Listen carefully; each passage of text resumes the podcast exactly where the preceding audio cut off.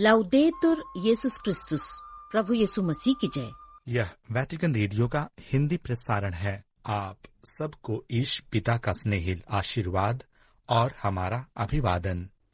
मासिक प्रार्थना मनोरथ।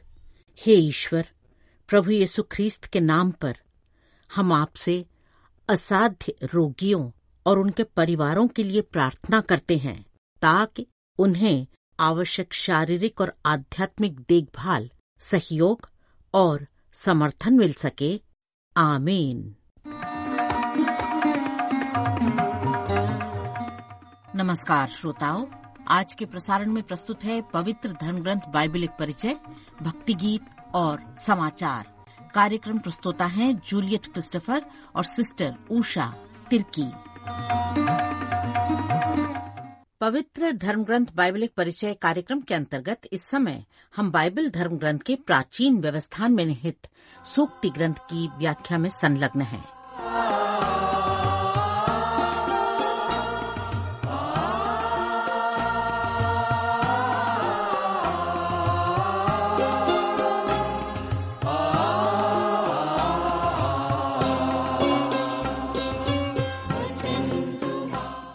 झूठे गवाह का विनाश हो जाएगा। जो सुनना जानता, उसे बोलने का अवसर मिलेगा। दुष्ट के चेहरे से कठोरता झलकती है, किंतु धर्मी मनुष्य अपने आचरण का ध्यान रखता है। प्रभु के सामने न तो प्रज्ञा, न अंतर्दृष्टि और न ही चिंतन टिक सकता है। घुड़सवार सेना युद्ध के दिन के लिए तैयार की जाती है, किंतु विजय प्रभु के हाथ में है। श्रोताओं, ये थे सूक्ति ग्रंथ के इक्कीसवें अध्याय के अंतिम चार पदों में निहित शब्द। विगत सप्ताह पवित्र धर्म ग्रंथ बाइबल एक परिचय कार्यक्रम के अंतर्गत हमने इन्हीं पदों की विस्तृत व्याख्या की थी। इन पदों में झूठ की निंदा की गई है। इस बात की ओर रेखांकित किया गया है कि झूठे और दुष्ट लोगों के चेहरे से दुष्टता झलकती है। उनमें किसी के प्रति भी सहानुभूति नहीं होती। उनका चेहरा दूसरों के प्रति कठोर और अमैत्रीपूर्ण होता है। विशेषकर जरूरतमंद लोगों की वे अवहेलना कर देते हैं और प्रायः उनका उपहास करते हैं। चेहरे की कठोरता उस व्यक्ति में होती है जो साहसी होने का दिखावा करता है, जिसमें कोई शर्म नहीं होती। गलत काम करने पर भी जो डरता नहीं, उसका हृदय कठोर होता है। कठोर चेहरे वाले व्यक्ति के विपरीत धर्मी व्यक्ति होता है जो अपने आचरण पर ध्यान देता। एक धर्मपरायण पुरुष या महिला को उन स्वनिर्मित बाधाओं का सामना नहीं करना पड़ता, जिनका सामना दुष्ट व्यक्ति को करना पड़ता है, क्योंकि उसका मार्ग स्थापित और सुनिश्चित किया गया है। और इक्कीसवें अध्याय के अंतिम दो पदों में सूक्ति ग्रंथ का लेखक इस बात को रेखांकित करता है कि ईश्वर के सामने कोई अन्य विजयी नहीं हो सकता। इसलिए ईश्वर के विरुद्ध जाने का अर्थ एक हारी हुई लड़ाई लड़ने के समान है, क्योंकि ब्रह्मांड की संप्रभुता के विरुद्ध कोई भी, कभी भी सफल नहीं हो सकता। ईश्वर विजयी हैं और अंततः उनकी सभी योजनाएँ पूरी होती हैं। मनुष्य भले ही कितने ही सूक्ष्म, चतुर और कितने ही धूर्त क्यों न हो, ईश्वर के सामने उन्हें झुकना ही होगा। मानव इतिहास इस बात का साक्षी है कि ईश्वर के विरोध का फल निरर्थकता, कमज़ोरी और विफलता में प्रकट हुआ है। अस्तु श्रोताओ, यह सच है। पूर्ण और अनंत है कि सृष्टिकर्ता प्रभु ईश्वर के विरुद्ध कोई बुद्धि, कोई समझ और न ही कोई परामर्श है। इस प्रकार यह सच हो जाता है कि जो लोग ईश प्रेमी हैं, उनके लिए सभी चीज़ें मिलकर भलाई के लिए काम करती हैं। श्रोताओं, ईश्वर के प्रति प्रेम यानी कि ईश्वर के नियमों का अनुपालन। यही है हमारे सुख, शांति और आत्मविश्वास का राज। वस्तुतः बुद्धि या समझ या सलाह, ये तीन समान शब्द हैं, जिनका उपयोग बुद्धि और सही ज्ञान को व्यक्त करने के लिए किया जाता है। इसलिए स्मरण रखा जाए कि ईश्वर सारी बुद्धि, समझ, विवेक और युक्ति के ईश्वर हैं। फिर इक्कीसवें अध्याय के अंतिम पद में लेखक युद्ध के लिए घोड़ों की तैयारी होना ज़रूरी बताता है। उस युग में घोड़ों पर ही युद्ध लड़े जाते थे। इसलिए घोड़ों की तैयारी बुद्धिमानी का काम था।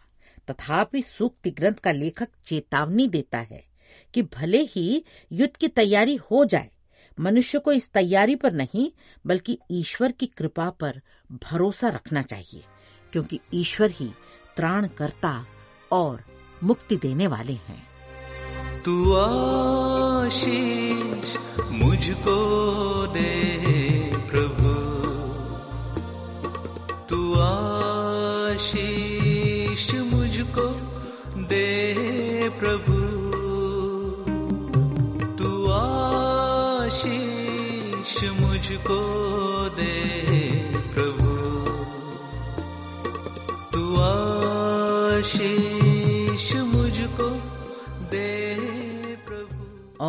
आइए सूक्ति ग्रंथ के बाईसवें अध्याय का पाठ शुरू करें। इसके प्रथम चार पद इस प्रकार हैं। अपार संपत्ति की अपेक्षा सुयश श्रेष्ठ है। चांदी सोने की अपेक्षा सम्मान अच्छा है। अमीर और गरीब में यही समानता है कि प्रभु ने दोनों की सृष्टि की है। बुद्धिमान खतरा देखकर छिप जाता है, किंतु मूर्ख आगे बढ़ता और कष्ट पाता है। विनम्रता का परिणाम है। प्रभु पर श्रद्धा, धन, सम्मान और जीवन। श्रोताओं, सोलह पदों वाले सूक्ति ग्रंथ के बाईसवें अध्याय में वस्तुतः प्रतिष्ठा पाने, खतरों से बचने, बच्चों को अच्छे रास्ते पर चलाने, वित्त, शुद्ध जीवन और प्रभु की निगरानी तथा निर्णय के बारे में व्यावहारिक सलाह दी गई है। ये छंद आलस्य की बेरुखी बुरे शब्दों के खतरों और गरीबों पर अत्याचार करने के पाप के प्रति भी सचेत करते हैं। इस बात की ओर हमने आपका ध्यान आकर्षित कराया था कि सूक्ति ग्रंथ का मुख्य उद्देश्य ईश्वरीय सत्य को उचित जगह देना है। ईश्वरीय सत्य को जीवन का केंद्र बनाना है, ताकि हम जीवन को ईश्वर की आँखों से, उनके शाश्वत सर्वज्ञ दृष्टिकोण से देख सकें और फिर उसके अनुसार जीने में सक्षम बन सके। ये सूक्तियाँ हमारे लिए ईष्ट नियमों के महत्व को उजागर करती हैं और हमें प्रज्ञा के स्रोत तक पहुंचाकर आत्मा की शक्ति प्रदान करती हैं। उक्त पदों में लेखक कहता है कि बड़ी दौलत के बजाय व्यक्ति का नाम अच्छा होना चाहिए। दौलत तो कई रूपों में आती है। यह भौतिक होती है और सांसारिक हो सकती है, किंतु इससे भी बड़ी दौलत सम्मान की होती है, चरित्र की संपत्ति होती है। इसी में मान्यता प्राप्त उत्कृष्टता है, जो अपार धन संपत्ति से परे मूल्यवान है। वैसे अच्छा नाम और सुयश से तात्पर्य है क्या? यह कहाँ से आता है? यह विवेक से आता है। यह वह सम्मान है जो सद्गुण संपन्न व्यक्ति को मिलता है। ईसाया के ग्रंथ के चौथे पद में नबी के श्रीमुख से प्रभु ईश्वर इज़राइल से कहते हैं, तुम मेरी दृष्टि में मूल्यवान हो। श्रोताओं, विश्वास और आज्ञाकारिता की सुगंध का आनंद वे ही ले पाते हैं, जो प्रभु पर भरोसा रखकर उनके नियमों पर चलते और अपने कर्तव्यों का निर्वाह करते हैं। उनके दिल संगमरमर के सफ़ेद पत्थर की तरह ईश्वर की महिमा से चमकते हैं। जो कि अपार धन संपत्ति से कहीं अधिक वांछनीय होती है। अस्तु, जो पुरुष या जो महिला एक अच्छे नाम के मूल्य की सराहना करते हैं, ईश्वर और मनुष्य के अनुग्रह की सराहना करते हैं, वे पहचानते हैं कि इसका मूल्य चांदी और सोने से कहीं अधिक श्रेष्ठ है।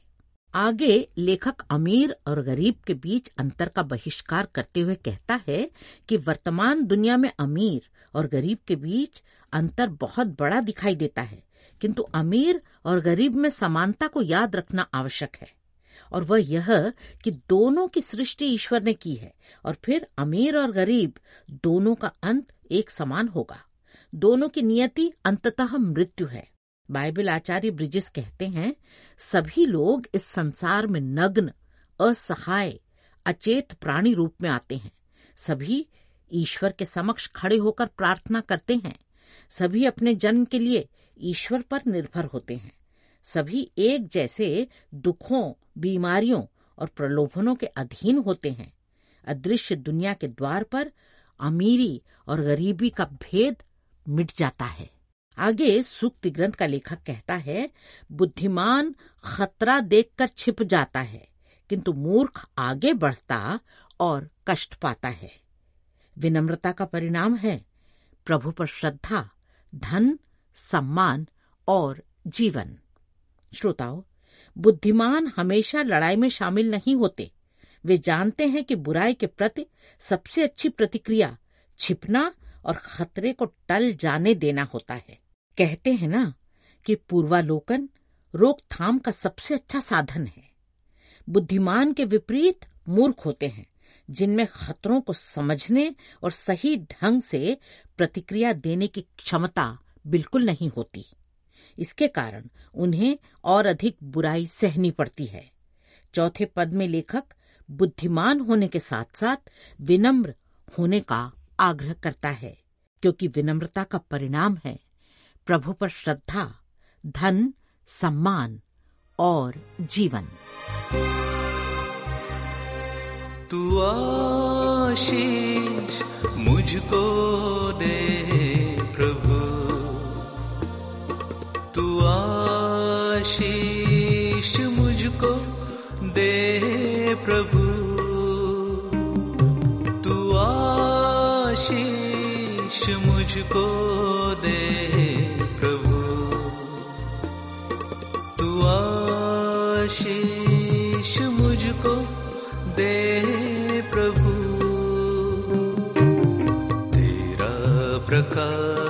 प्रकाश मुझमें हो प्रभु। तेरा ही तेज मुझमें हो, प्रभु। तेरा प्रकाश मुझमें हो, प्रभु। तेरा ही तेज मुझमें आप वैटिकन रेडियो से हिंदी प्रसारण सुन रहे हैं। लीजिए प्रस्तुत है समाचार। वैटिकन ने आप्रवासी एवं शरणार्थियों के विश्व दिवस के लिए विषय वस्तु की घोषणा की। 1914 से ही इस विश्व दिवस ने कैथलिकों को संघर्ष, उत्पीड़न और आर्थिक कठिनाइयों से विस्थापित लोगों को याद करने और उनके लिए प्रार्थना करने का अवसर प्रदान किया है। इस वर्ष इसकी विषय वस्तु है। ईश्वर हमारे साथ चलते हैं, जिसको रविवार 29 सितंबर 2024 को मनाया जाएगा। विश्व अप्रवासी अमशरनाथ दिवस के पहले संत पापा एक संदेश जारी करेंगे। एक प्रेस विज्ञप्ति में विभाग ने कहा कि यह संदेश हमारे अप्रवासी भाइयों और बहनों को विशेष ध्यान देते हुए कलिसा के भ्रमणशील आयाम को संबोधित करेगा। बयान में आगे कहा गया है कि यह एक साथ आगे बढ़ने का एक रास्ता है।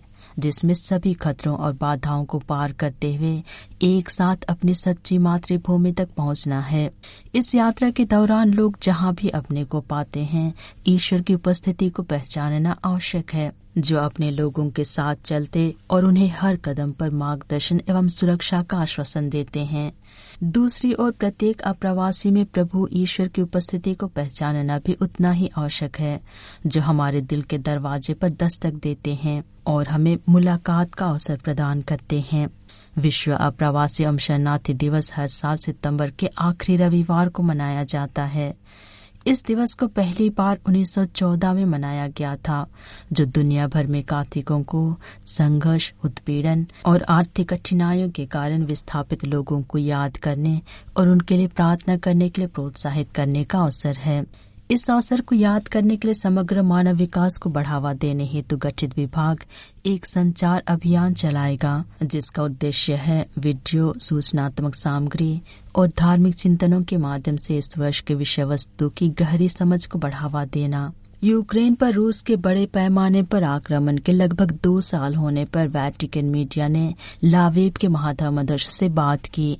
वैटिकन न्यूज़ के साथ एक साक्षात्कार में महाधर्मदर्श मिकिस्लाव मोक्रोजी की कहते हैं कि जो चीज़ उन्हें ताकत, आशा और विश्वास देती है, वह यह है कि ईश्वर की कृपा उन पर बनी हुई है और लोगों में विश्वास बहुत अधिक है। लाविब के लातिनी महाधर्मदक्ष बतलाते हैं कि युद्ध के इस अंधेरे समय में पूरा यूक्रेन प्रार्थना की श्रृंखला से घिरा हुआ है।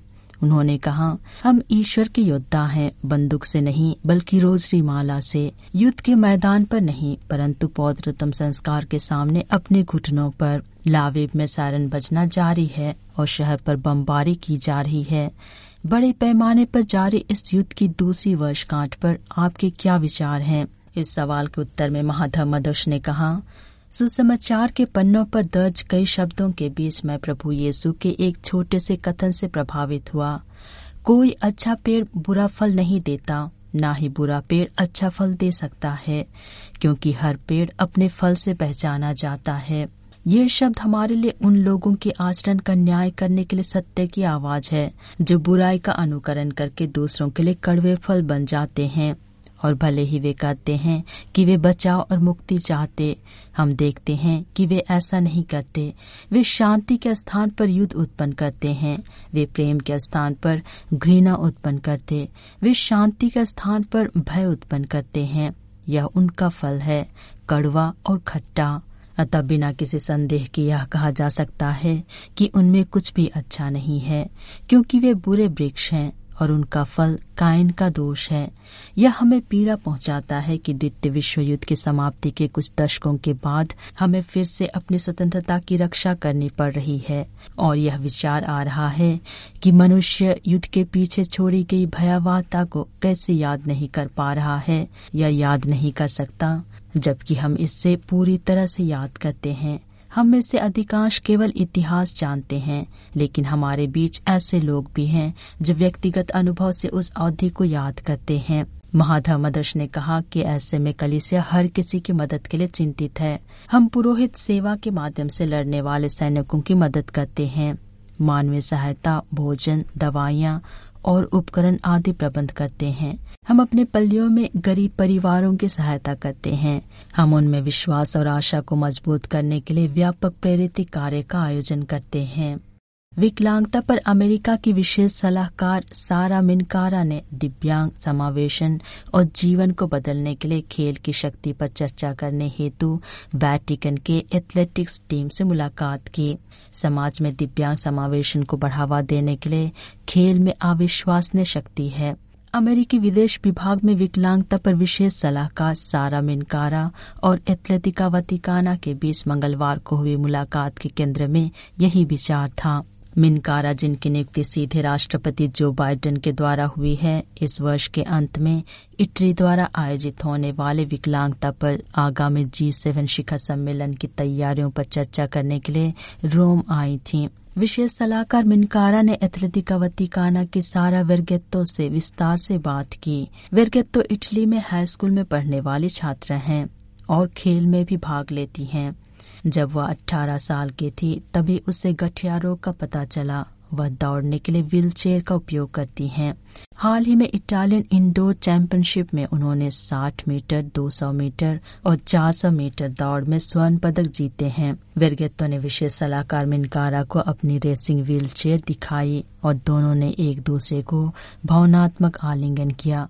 अपने मुकाबले के अंत में वेरगेत्तो ने मिनकारा को पोप फ्रांसिस द्वारा हस्ताक्षरित एक रिले बैटन भेंट किया। वैटिकन न्यूज़ से बात करते हुए विशेष सलाहकार मिनकारा ने कहा कि खेल विकलांग लोगों को वास्तव में उनकी आत्म पहचान, उनके सशक्तिकरण, उनकी टीम वर्क, दूसरों के साथ उनके जुड़ाव का लाभ उठाने की अनुमति देता है। विशेष सलाहकार ने पोप फ्रांसिस के समावेश के संदेश की भी प्रशंसा की। गजा शहर में पौत्र परिवार पल्ली के पल्ली पुरोहित फादर गब्रेल रोमनेली का कहना है कि गजा पट्टी में एकमात्र कातलिक गिरजाघर में शरण लेने वाले लगभग 600 ख्रिस्तियों की स्थिति खराब हो रही है, क्योंकि इसराइली सेना ने रफा पर अपने नियोजित जमीनी आक्रमण से पहले छापे तेज कर दिए हैं। और इसी के साथ हिंदी प्रसारण समाप्त हुआ। अब तमिल में प्रसारण होंगे। नमस्कार।